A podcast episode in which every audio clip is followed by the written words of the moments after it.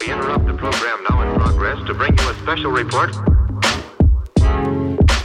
Here are the highlights this morning's news. From the WPGU News Desk, here's today's headlines on WPGU 1071 Champaign's Alternative. For WPGU News, I'm Jacqueline Barba. It's Tuesday, January 24th, 2023. Stride Shelter in Champaign is in need of high demand supplies after recently opening. The shelter, which opened in December, is a safe place for people to sleep without barriers regarding drug and alcohol use. Some of the supplies that are needed include styrofoam cups, detergent pods, adjustable belts, and more. There are also Target and Amazon wish lists that can be viewed, which include much more needed supplies. For those who are looking to get more involved, Stride Shelter is seeking out volunteers and monetary donations. More information about Stride Shelter can be found on the City of Champaign website at champaignil.gov. Two University of Illinois retirees have been appointed to state education boards. Maureen Banks, who served at the university for 33 years, was appointed by Governor J.B. Pritzker to the Illinois Community College Board, a 10 person oversight committee.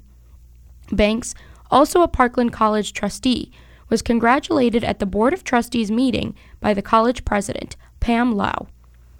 Banks joins Renee Juarez Cuevas on the board, who also has ties to Parkland College as a student. Retired Professor of Education James Anderson was appointed to the State Board of Education on Friday. Anderson served as the Dean of the College of Education at the university from 2017 to 2022 and was at the university for 48 years. On Sunday night, the 21st ranked Illinois women's basketball team beat Northwestern on the road.